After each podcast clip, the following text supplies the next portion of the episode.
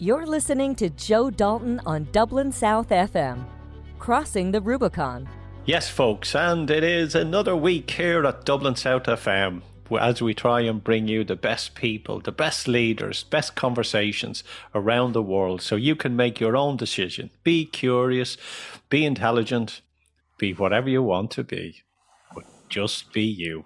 And that's what it's all about being you and understanding the world that we live in. And today we're going to tap into South Africa.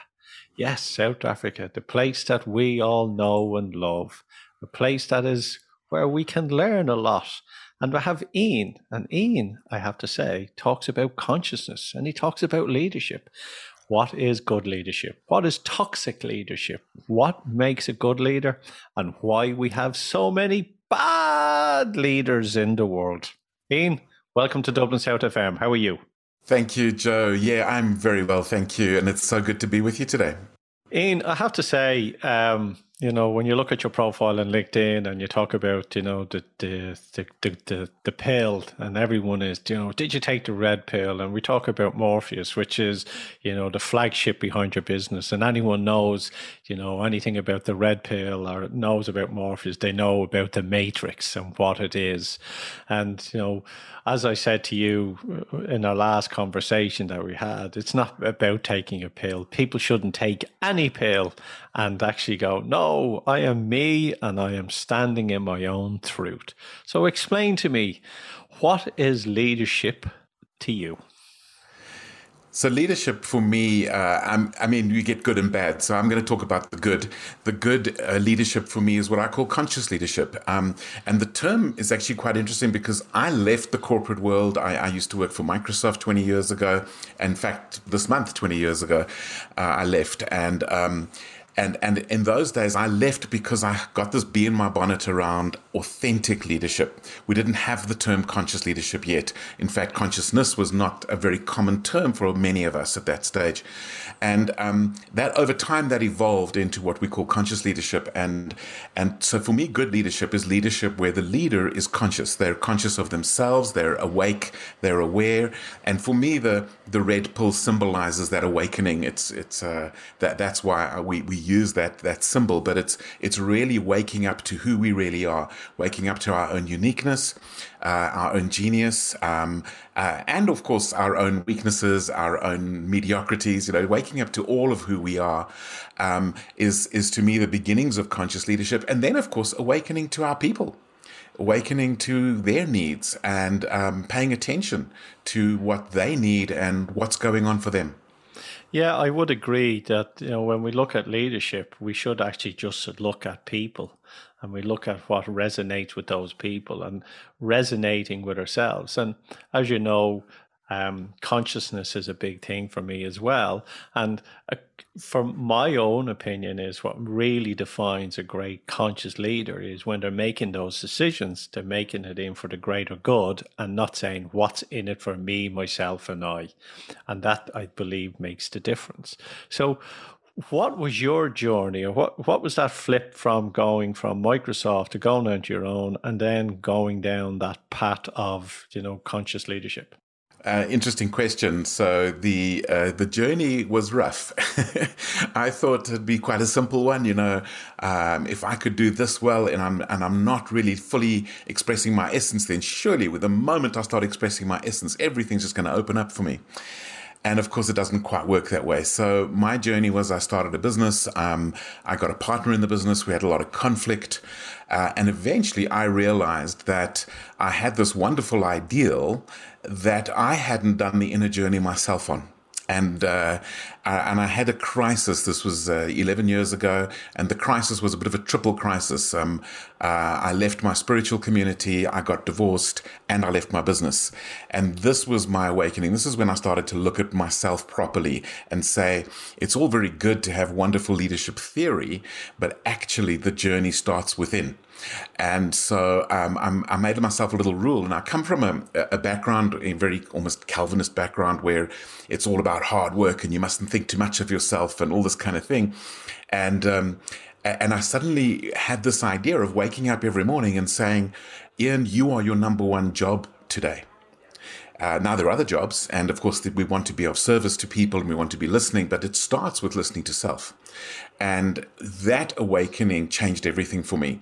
And I and I think in some ways my my father would be rolling in his grave uh, with this whole idea of I went on a journey of self love, and that journey was my awakening that helped me to love others. Was how do you love others if you don't love yourself first? Where do you get it from? Yeah, as Joseph Campbell would say, the hero's journey, and that twenty-year, you know, road. I think it's. I think I would relate to that. I think it's where we have that midlife crisis. You know, for me, my midlife crisis was going out and buying a Jeep Wrangler convertible and had a you know a six month old baby, which didn't make any sense, and you know, it was strange times and yeah, I think we we need to kind of go through something that actually shakes the sugar out of us to actually make us awake. And it's a it's funny that you say, you know, awareness.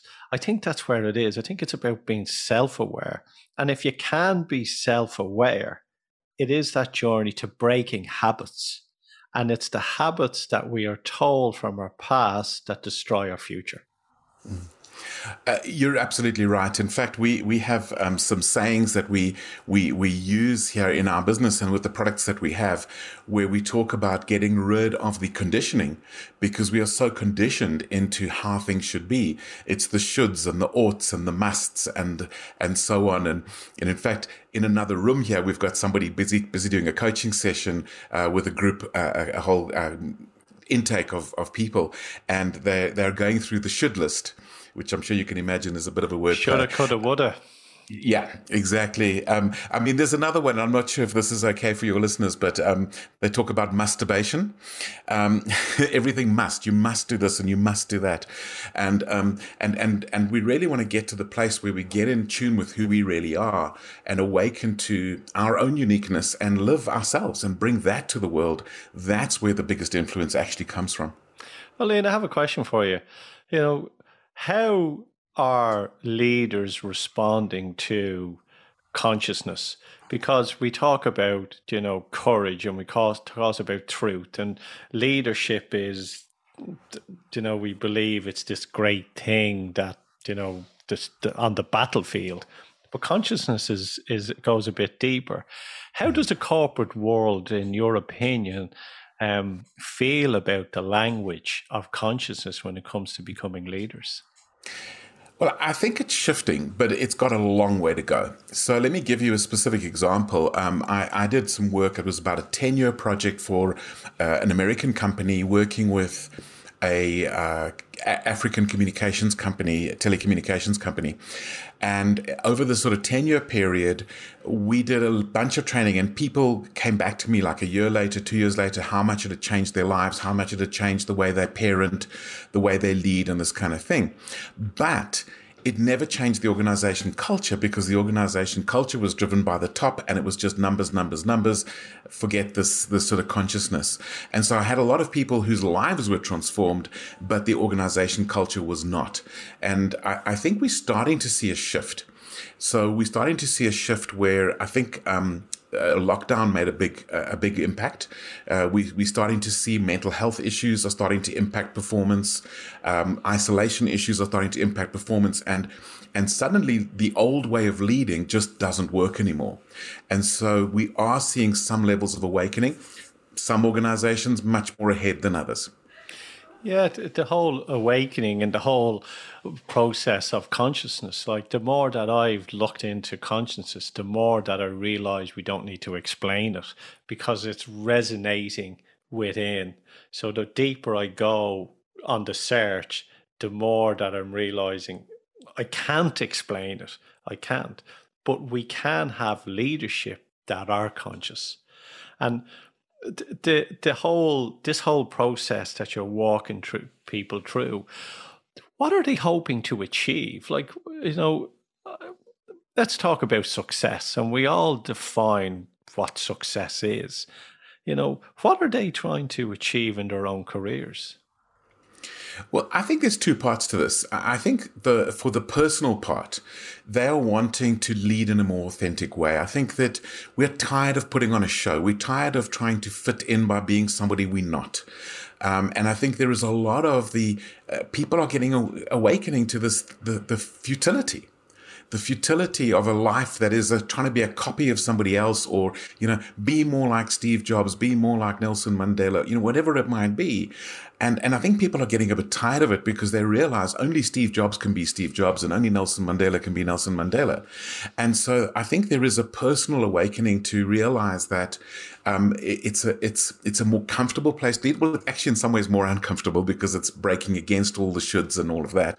But it's more comfortable in the sense that it's sustainable because we're drawing from our essence, our uniqueness, um, our consciousness is, and and it's even beyond you know just the uniqueness of the wiring of the brain. It's it's um, it's like our, our, bodies, our emotions, and being much more aware of every part of who we are and bringing that. And I think that's the personal journey.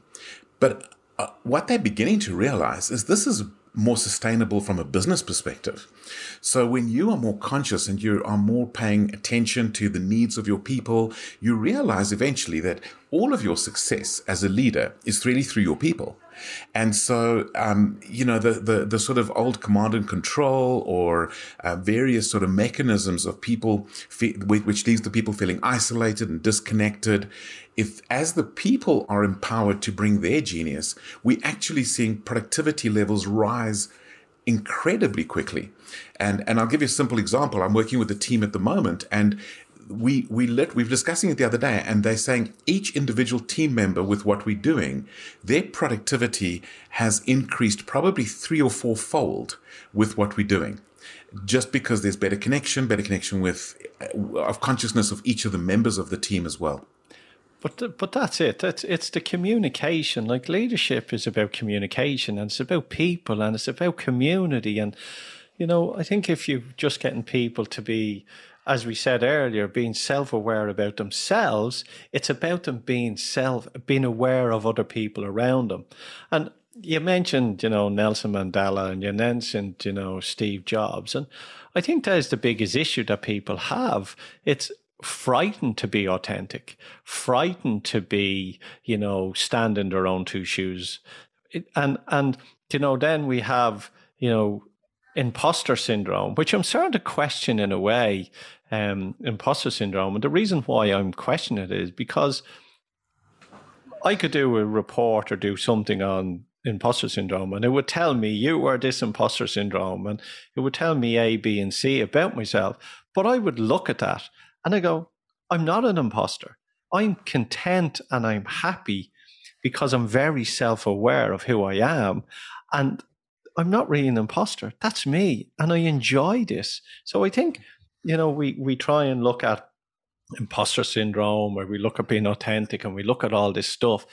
And all this is external information to really stop us from going internal. Would you agree with that? I totally agree with you. The, the internal journey is the key.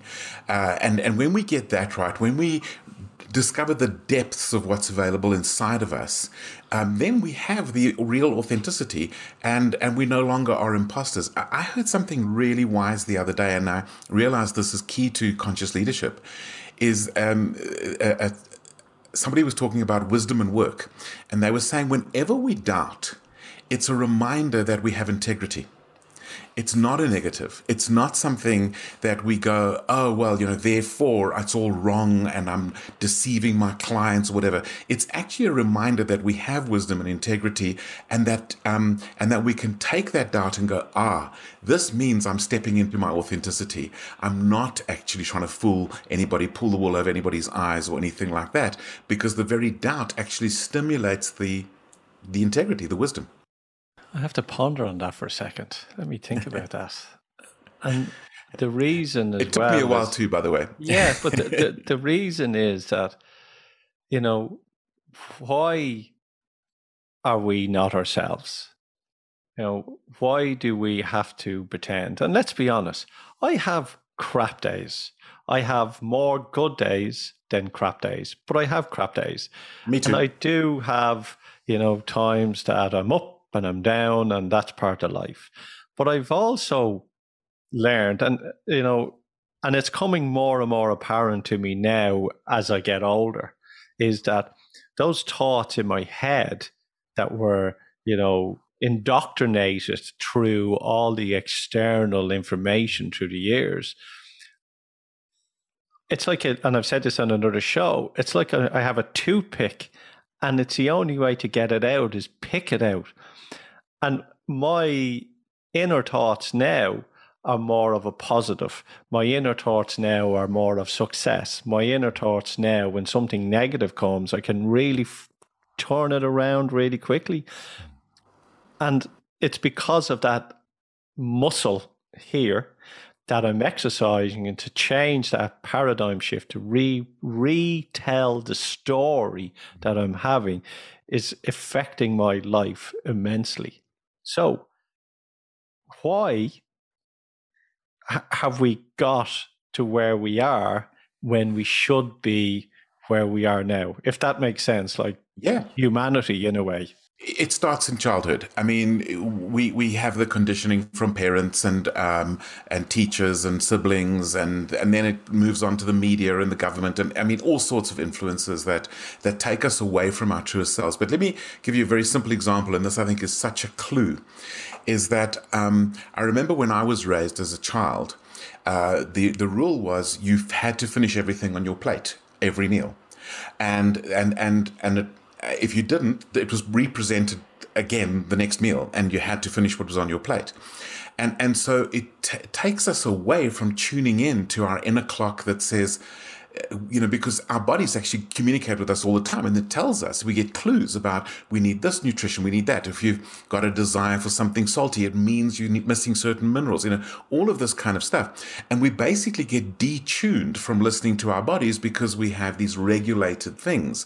And then, of course, the media reinforces that by wanting to feed junk food which doesn't meet all those needs. And and so we end up on this journey. And for me personally it was a journey of obesity. I i ended up being morbidly obese um, and uh, uh, you know I, I mean I, I, went up to 180 kilograms um, you know really really obese. But it was because i was no longer tuned into my body. And when i started to tune into my body and get and recover some of that stuff that was sort of beaten out of me in childhood then I started to awaken and and and and I, the journey isn't over, but I'm I, you know I have lost an incredible amount of weight and I'm I'm back in in in a in fine form and. And that's just one example about food. Now, doesn't that happen with almost everything in life? Uh, my dad, for example, was a quality manager, and his mantra was do it right first time. Problem is, my style of learning is learn by doing, which means I've got to do it wrong a few times before I can do it right and and there was always this pressure and and and it kind of sends this message it's not okay to be me. It's not okay to be me. And my journey from 11 years ago was the journey of i'm learning that it is okay to be me. Well that's i think that's a huge lesson that everybody needs to learn that it's okay to be you. Definitely. You know i it's I think the, what I'm saying to a lot of my clients now as well is, you know, you have to be be you, you know, be brave as well. So, you know, and have that courage. Life and business, I think as we get older and we get wiser, that we sort of understand that it's only the thought in our head that stops us from being successful. And I was on a call the other night uh, with someone, and they were going, "How do I? You know, I have a roaring business. I'm a huge success. You know, I in the town they see us as the the you know the the golden ticket. And how do i tell my friends that are working in jobs that you know money isn't everything? You know he says how how do i discuss these with people? Mm. and he says you know it's starting off with the story that you tell yourself. And i but people find that how do you you know someone says how can you tell the poor man living in the street, you know, the beggar, that it's it's the story you tell yourself. How do you how would you uh, uh, answer that? You know, that that's the question. Well, it's it's a really tricky one to answer, especially where uh, you know people could be insulted, people could feel like you, they're being disregarded, which is the opposite of what you really tried to achieve with it. But for me, uh, one of the key starting points is one of the influences that society has put on us is that success is about knowledge and skill. And to me, knowledge and skill are secondary. Success is about mindset.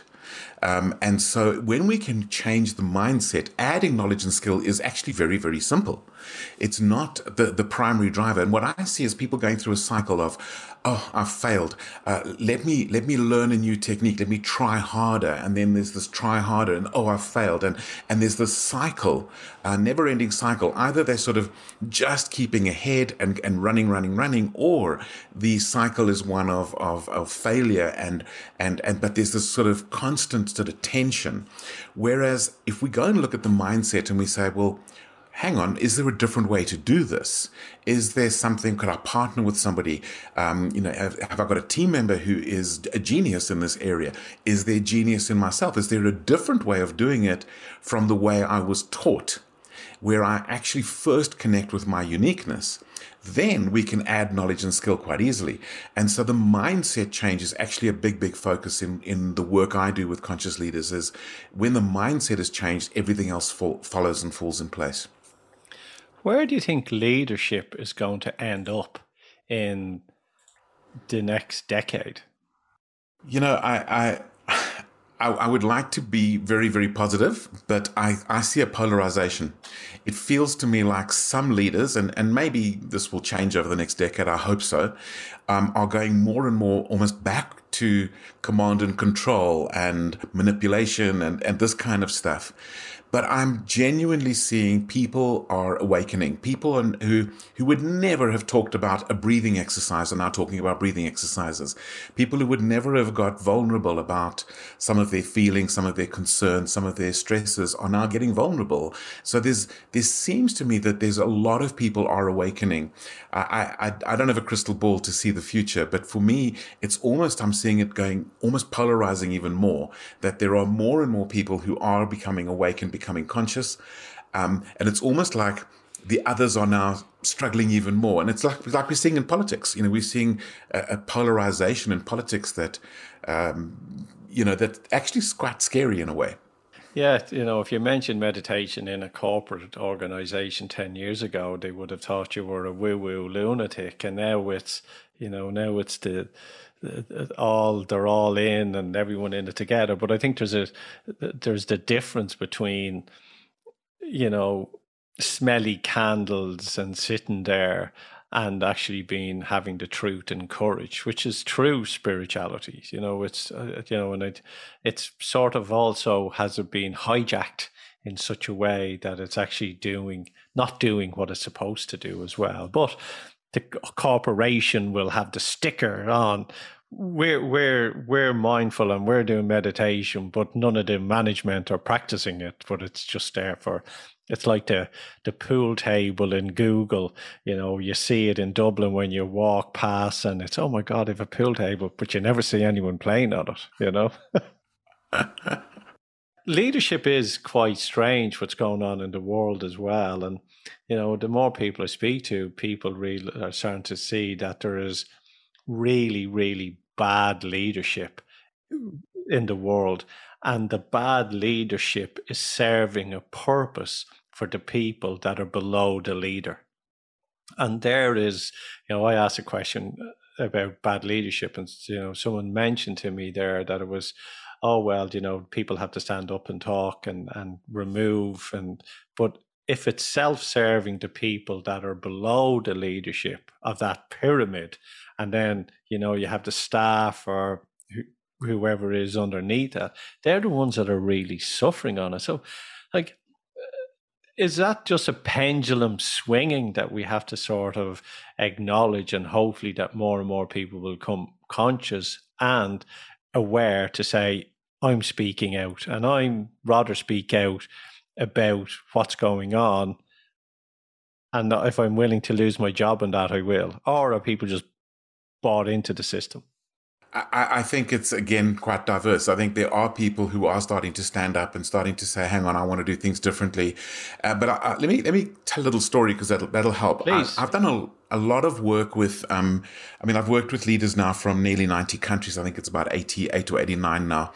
Um, over the last uh, 20 years. And one of the things that, that's come up as a pattern for me, especially in the larger corporates, is that uh, even at a very senior level, there are a lot of people who are behaving more like victims than leaders.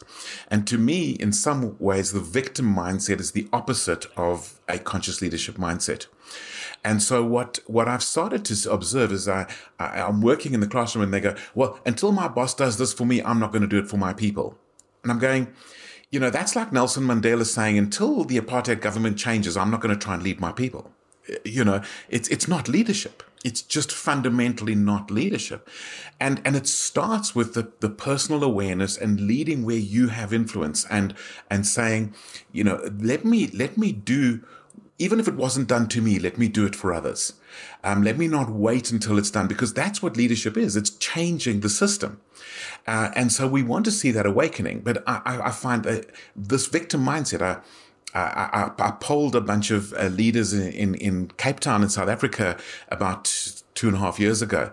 And I asked them this question. I said, um, what is um, your, your personal struggle with leadership uh, your, your struggle with self as a leader in what you're doing.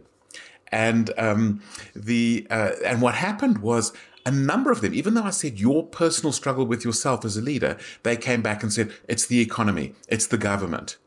They're, they're basically sitting with a victim mindset. And then others came back to me and they went, you know, I realize that I've got a problem with my temper. And if I don't figure out how to deal with that, I'm not going to be a better leader. And so it does start with self. And, and in some cases, it's the, the team member themselves. But that's leadership. You know, a leader is not a position. A leadership, leadership is when you are bringing influence and change. And so even as, even though you may not have a position of a leader, you can influence things. Is consent then is is silence then consent?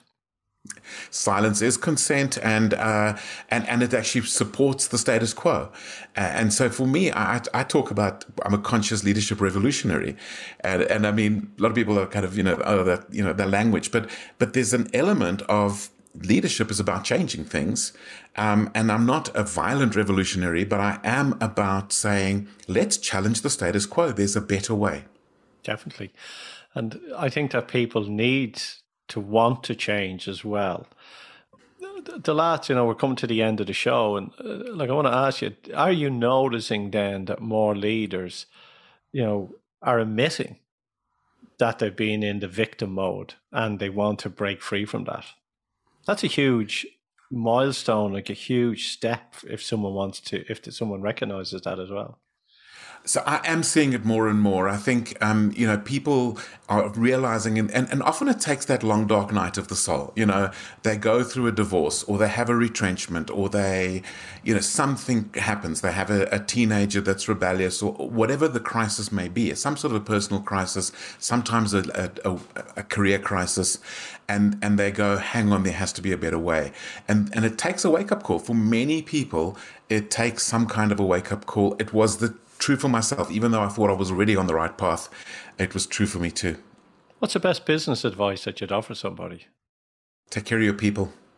Uh, and do that by first connecting with yourself. Listen, listen to yourself, listen to your people.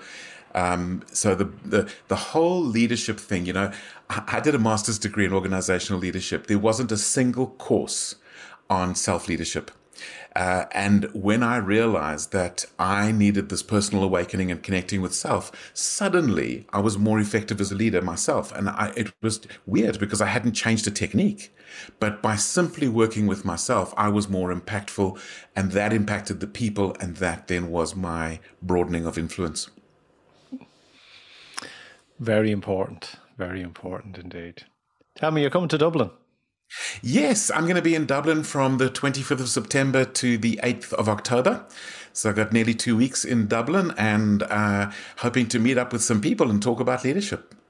And tell me this um, if people want to reach out to you, what's your LinkedIn? Give them your LinkedIn profile, your website as well.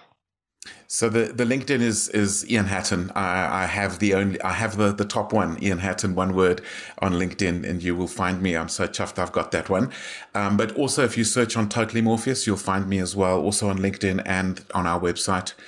And uh, we have a little assessment of uh, a conscious leadership assessment called the Egg, and you'll find that on my LinkedIn profile as well. In fact, there's a QR code which people can scan and then uh, do the Egg assessment. Brilliant, Ian. Thank you for coming on to Dublin South FM. It's been a pleasure talking to you. What if you could have a sustainable business without the liquidity concerns and make your company more profitable?